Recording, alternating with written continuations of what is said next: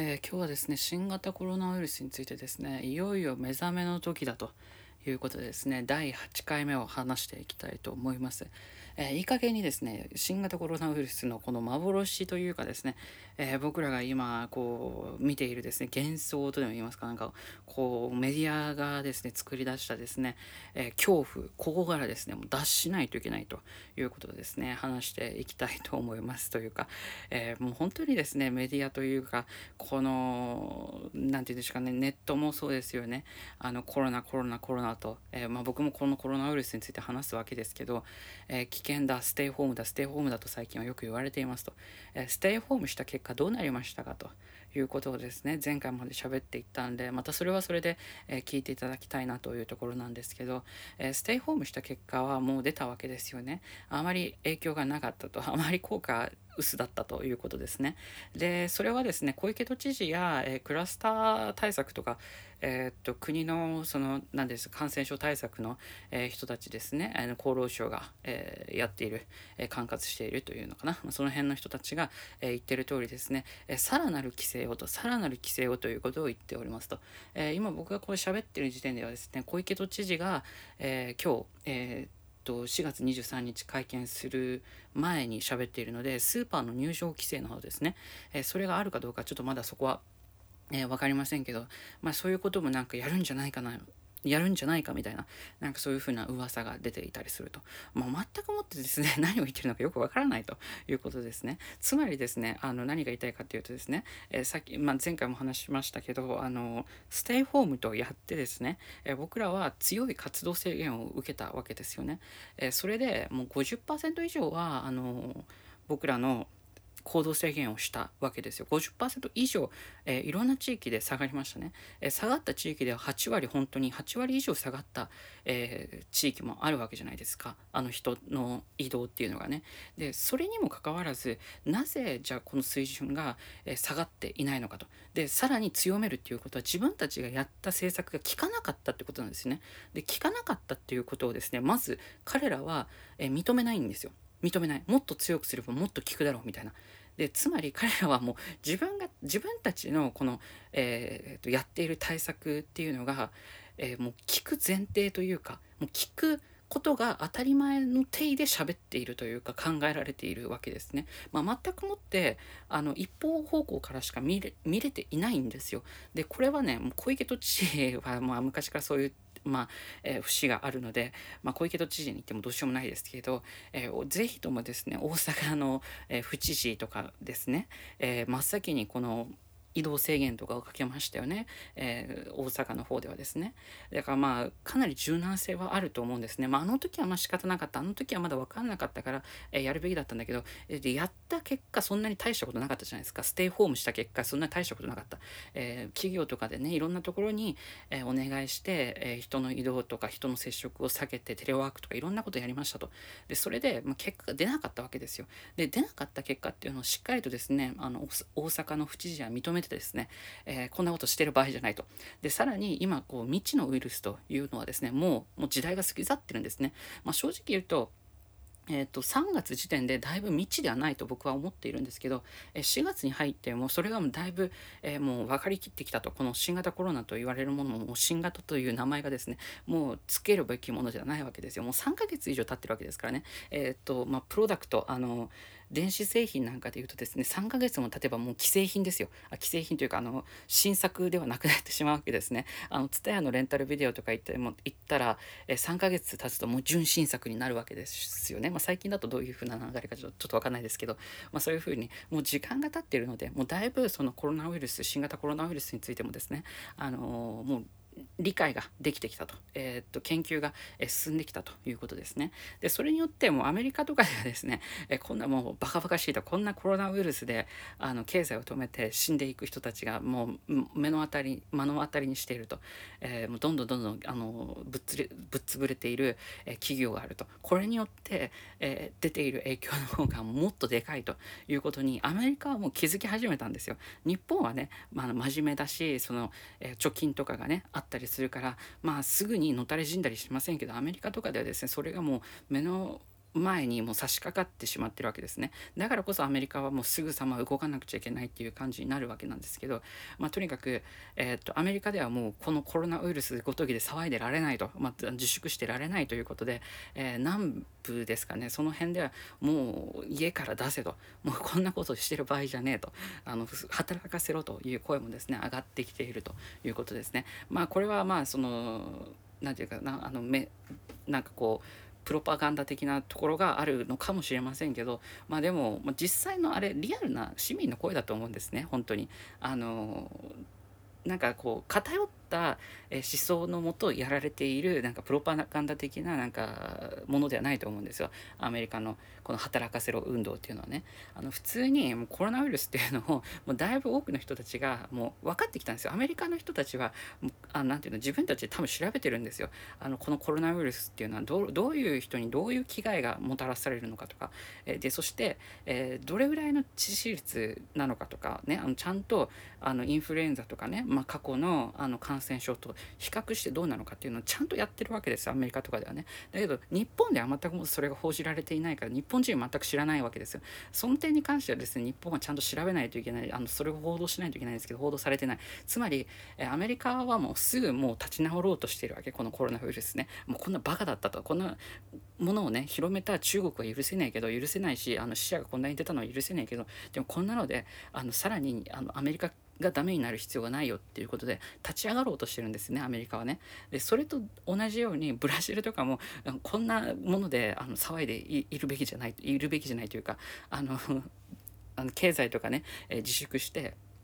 えーとまあ、ブラジルとかはまあやっぱりちょっと貧困とかがありますからね、まあ、こんなのでもぐたぐたやっている場合じゃないとうちらはということでもう動き始めたんですよ世界は。でそれに乗り遅れているのは日本なんです日本はねいま、えー、だにゴールデンウィーク明けどうするかというですねもうわけわからんことを言ってるんですね。アメリカとかでは今まだ、えー、日に1,000人ぐらいの、えー、コロナの感染とか患者はどうかちょっとあの数字上が、えー、分かりませんけど、まあ、その年のねあの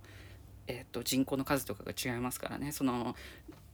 東京の人口とあのニューヨークの人口とかね、まあ、そのどれぐらいの規模感とかっていうのがちょっと若干異なってくるんで、えー、人口あたりどれぐらい感染者がいるのかとかっていうのも、まあ、ちょっとあの正確な数字は分からないけど多分もうそろそろ1を切るぐらいなんじゃないかな。あのニューヨークとかはね。だからまあそろそろ多分大 丈夫とあのいうような形になってきていて、まあ、もちろんこれであの油断するっていうのは良くないですけど一人一人がねあのちゃんとあの接触感染ではなくてそのものによる感染とか、え、トイレとかねそういうところからあのもらってくるものを、え、なるべく、えー、と気をつけるとかその辺をあのえー、しっかりと、まあ、リスクを考えて、えー、一人一人が行動するということをアメリカは多分、まあ、今後、まあ、すごい対策を打ってやってくると思うんですよ。でそれでアメリカの経済はおそらく V 字回復するでしょう。うん、世界がどうなるか分かんないけどアメリカ国内に関してはかなり良くなると思います今後。でトランプさんとかは経済人なのでかなりその辺はえまともにやってくると思います。で日本はですねその 経済人がいないわけですね、まあ、あの政府系に。経済人じゃなくてもう官僚とかですね生っ粋、の政治家とかまた最近だとクラスター班とかその辺がもう牛耳っちゃってるんですよね政府の中をね今。だからもう何て言うのかな出てくる言葉出てくる言葉がですね規制規制規制と自粛自粛自粛と、えー、みんな家に閉じこもれ閉じこもれステイホームステイホームって言ってくるわけですよもうこんなのねあの毎日のように洗脳のように僕らは聞いていて、えー、っと自粛しないといけないんだっていうふうになるわけですよ。で、まあ、日本はまそういうふうにあの英語がねあまり得意じゃないですからあのどうしてもあの海外がどういうふうに動いてるかっていうのはなかなかわ、えー、からない、えー、あの海外がどう動いてるかっていうのは、えー、っとテレビが日本語に翻訳した、えー、っと変更された、えっと、報道しか日本に入ってこないみたいなね。そんなような状況になってくるんですよね。だんだんだんだんとね。まあもちろんどのメディアがどうのっていうのは言うつもりはありませんけどえかなりそういう傾向が強いような気がします僕は。なので、えー、そろそろ日本もですね目覚めまして目覚めてですねあのこのこのコロナウイルスごときであの経済をダメにしてしまうのはもったいないと。もったいなさすぎると。ふざけんじゃねえと。あの正直僕はもうこれコロナが出てきた時から思ってましたよまだその時点ではやっぱり DNA のねあの DNA というかその遺伝子配列ですあのあその辺がまだあの明確に分かってなかった、えー、っとその人工ウイルスだった時っていうものが多分僕は一番怖かったんですね。えー、やっぱり中国が作っていてそれがあの何らかの、えーバグみたいなのが起きてその人間にもう著しいダメージを起こす可能性っていうのが、えー、やっぱり僕はあるんじゃないかっていうふうに思ったんですよ最初の頃ねだけどもそれもやっぱないというかそれはかなりかあのリスクが低いということが、まあ、そのノーベル賞を取ってる人とかが多分言ってたと思うんですよ。あのなんだっけ、えー、確かその遺伝子とかの中にそのいろんなものを混ぜたとしてもそのいらないものというか人工物っていうのは、えー、認められないみたいなことがあるらしいんですね。だからそういうふうに今人工物だったとしても、えー、その問題がないというか問題がないっていうとちょっと語弊がありますけどあの人工物だったとしてもえー、っとこれでなんか著しいバグが起きて人間に何か、えーそまあ、甚大なダメージを与えるってことはないていうふうに言われてたりもするんですよね。だからまあおそらくこれは自然なものとして扱っていいみたいな、まあ、ニュアンス的にはまあ多くの人たちは自然物あの自然発生だというふうに言われてるんですけど、まあ、とにかくそういうこともあったのでそこが僕が一番危険だと思ってたね人口なんじゃないかっていうところがね。だからそこがまあだいぶ分かってきたので、まあ、僕もこれをしゃべるようになったっていうところなんだけど、まあ、僕はなんか割り返しですねその、まあ、武漢の様子とか見てたり最初の頃ですね。でそれでまあしばらく日本のこの窓口っていうのは開いてたじゃないですか。こう空いてた状態を見てえ日本でこう満員電車が走ってるなんかやっぱ感染者が出ないとその状況を見ていてで中国人とかもいっぱいいるわけですよ。ね、横浜とか、まあ、僕に横浜とかに住んでるわけですからその船とかも来るわけですね、え旅行の船とか来て、え普通に僕の横とかを中国人がね、まあ、すれ違ってて すれ違って言ってた言ってたりするわけですよ。でそんな中ですね日本でこのあの患者数っていうのがもう爆発的に伸びてあの何十万人という単位にならないと今何百という単位で騒いでますよね。何十万という単位で、えインフルエンザとか騒がれるわけですからその何十万という単位、まあ、詳しい数字はですね皆さんもご自身でねあのお調べになるといいなと思うんですけどあのこういうふうにあの何十万人っていう単位に膨れ上がらなかった満員電車が走ってる中、えー、みんなが何にも規制しない中ねえこれってにそんなに影響ないんじゃないかと。日本にそんなに影響ないんじゃないかということを、まあ、僕はあの時思っていました。でもまだ分かんないなっていうところでまあ喋り喋るのはまずいかなと思って喋らなかったんですけど、まあ、実際のところ、まあ、今となってはですねやっぱ規制する前の方が、まあ、全然感染者数が少ないということなので、まあ、つまり閉じ込めるより閉じ込めなかった方があの感染症はやっぱりあの十分あの防げたはずなんじゃないかなと。あの閉じ込めるっていうのはですねやっぱりその密閉したところに入れるっていうことですからより、えー、発症してその体を壊してしまう。いわゆる今まで毎日のように運動を続けていた人がいきなり運動をしなくなったりすると、えー、ていうのかこうリズムが崩れてしまうわけですよね。その人のリズムが崩れてしまって、え、それで、え例えば感染して発症するっていうのはまた別なんですよね。でその別のその発症するっていうところに行ってしまうっていう可能性がある、まあ、感染ぐらいだったらいいんですよはっきり言って。感染は別に怖くないんですよ。あの感染っていうのはその熱とかねその肺炎とかになってないようなまた状態ですからね、まあ、もちろんこのコロナウイルスが、まあ、潜在的に肺炎になっているとか、まあ、いろいろなんかそういうこと細かいこと言っていくと、まあ、すごい面倒くさいことになるんでそこはちょっと脱がしますけど、まあ、とにかくあのまあ感染してもあの熱とかねあの肺炎とかにならないっていうことがまず一番大事なのね。でそれでそれっていうのは結局免疫で治すしかないんですよ。まあ、薬がないからうんぬんかんぬんっていうのをね前説明したんですけど、まあ、薬っていうのも結局免疫系に働くものなのであ働くというかそのなんていうかウイルスのあの増殖を抑制するとかもそうそういった系なので結局のところ言うとなので、まあ、結果的に言うとやっぱりあの自己免疫を高めるという方方法しかないわけですね。あのだって薬を投与して本当に治癒して治るんであればあのあのなんだっけこう老人とかにね薬を、まあ、老人って言い方悪いですね。お年寄りとか、まあ、そういうちょっと年齢層が高い方とか、まあ、また、えー、乳幼児とかねそういう人たちにこの薬をポンポンと投げてやればあのケロッと治らないといけないんですよ。そのウイルスを本当に殺す薬があればね。だけどそういう系じゃないじゃないですか。結局はその抑制剤とかそのあの点滴とかねその辺で治していく自分の自己免疫で治していくってものなので、まあ、はっきり言えば、まあ、薬を待つ待たないとかそういう問題でもないということですね。だからテレビが言ってることっていうのはですね本当にもうどうなってるんだと。もうこれさ普通に小学生が考えても分かるような小学生の保健体育とかであのインフルエンザがどうのこうのって習うじゃないですか。多分習うと思うんですよね。僕は習ったと思うんですけどあのそんなねあの習ってったことですらもう忘れてしまってるんだろうなっていうね。で中学生とかでより、えー、高いですね。エイズとか習うわけでしょ？エイズの感染症がどういうものなのかとか、えー、これを治す薬がない、えー、でで免疫の話とかねそういうふうに入っていくわけじゃないですか、まあ、ちょっと順序がどういうふうになってたかっていうのはちょっと曖昧ですけど、まあ、免疫とか、まあ、習っていくでしょ？薬っていうのはどういう、まあ、システムなのかとか。日本人はそういうふうなあの免疫とかその薬とかっていうことに対する教育はちゃんと受けてるはずなんですよね。受けてるにもかかわらずなぜこんな変な混乱を起こしてしまうのかとねあの薬がないから怖いんだいや薬がないから怖いんだってえそれちょっとおかしいですよね っていうね薬があったらじゃあ怖くないのかって話なんだよね。薬があるからじゃあインフルエンザは気をつけなくていいのか。いや違うでしょと。インフルエンザで毎年、えー、万単位で人間が死んでいるわけですよ。ね。あのそんな中なんでインフルエンザ怖がらないでね毎年、えー、何万と何万ではないですかね1万ちょっとぐらいですかね、えー、死人がいる中ですね、えー、なぜ、えこのコロナウイルスでたった、え数百人死んだぐらいで文句言ってるんだと。騒いでるんだということですね。これ未知だ未知だ未知だって言い始めるんですね。そういう人たちはね。だけどもう未知じゃないんですよ。もう3ヶ月経った。最初に言った通り3ヶ月経ったらもうこれ既製品なんですね。もう既製品なんでもうだいぶ分かってきたわけですね。だからもうインフルエンザとま同等に扱っていいんだと。で、まあ、インフルエンザよりちょっと怖いかもしれないから、えーと、僕らの、まあ、この感染への、えー、リスクの、えーと、コミュニケーションをどうしたらいいのか、えー、その辺をちゃんと考えようということですね。でそれもだいぶ分かってきていて、まあ、ソーシャルディスタンスとかも意味ないみたいな ソーシャルディスタンスとかねやってやってるにもかかわらずねあの感染者が減らないんですよ。で世界中でこのソーシャルディスタンスがやり始めたじゃないですか。にもかかわらず世界中であの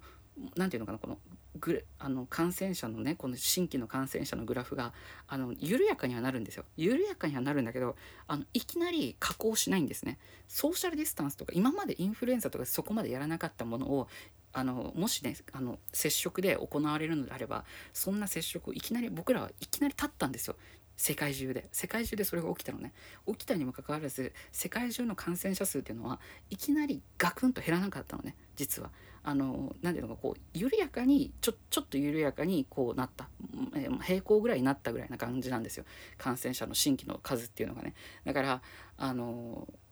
なかなかねこの感染のルートっていうのはまあ未だにねまだ正確なこと言えませんけどまあソーシャルディスタンスとかはあんまり意味がなかったんじゃないか、ももちろん意味が全くないわけじゃないので、まあ、多少やる意味はあると思いますよ。まあ、僕らがマスクつけてあの周りの人にねえ唾を飛び散らさないとかそういうのは意味がありますからやるべきだと思うしまたさらに、まあ、僕が今後ね、まあ、すごい大事だなと思うのはやっぱり、え手すりとか触った後にその手すりを触った手ですぐにあの洋服とか触らない洋服も触らないえー、口も触らない目も触らないですね。なるべくその辺に気をつけてでそのものに触った後の手はなるべくあの消毒して手を洗うとかさ。消毒して手を洗えばその菌殺して菌流せるからね。でそういうふうにやるということが、まあ、大事なんじゃないかなっていうふうに、えー、思うということですね。こうこういうのをですね、えー、なるべくまあ、正しい、えー、えっと、予防方法というか、まあ、そういうのを、まあ、今後広めていって、まあ、社会活動っていうのを、まあ、復帰させていくっていう方が必要なんじゃないかなっていうふうに、えー、思います、えー、またこれにですね世界に乗り遅れてしまうとですね経済の復活世界に乗り遅れてしまうと、え日本だけまた取り残されて、えかなりまずい状態になるのでねなるべく取り残されずに、え積極的に、え自主的に、え日本が先導して、え復活すると経済復活を、えー、推し進めるとね日本は少ないわけですからね感染者数がね、え、感染者数が多い爆発している、ね、毎日のように報道してるからそういうふうにみんなあの多くの人たちが洗脳されていきますけど、え、そうじゃなくて世界と比べたら少ないですから日本が先導して経済の復帰を、え、促すということをですねこんなことで、え、止まってる場合じゃねえということをですね、え、早く、え、気づくべきだと、え、あのアメリカは気づいてきたんだからえ日本も早く早いうちに気づいて、え行動するべきだということをですね今日は話したかったということですね。今日はちょっと早口になりすぎてしまったんですが え、っと起きにくいあの聞きにくい聞きにくかったかもしれませんが、えー、申し訳ない。ちょっとねあでも今日はあのちょっとこの後予定があるのでなるべくちょっと早口で喋ってしまったんですが、えーまあ、本当にえー、経済をですね復活させていこうということですね僕はね、えーと、もちろんねエボラの出血熱みたいなもう本当にやばいものだったら問題ですけどね、まあ、これぐらいだったらもう本当に早く復帰を遂げるということがですね僕は大事なんじゃないかなっていうふうに思うということでございました。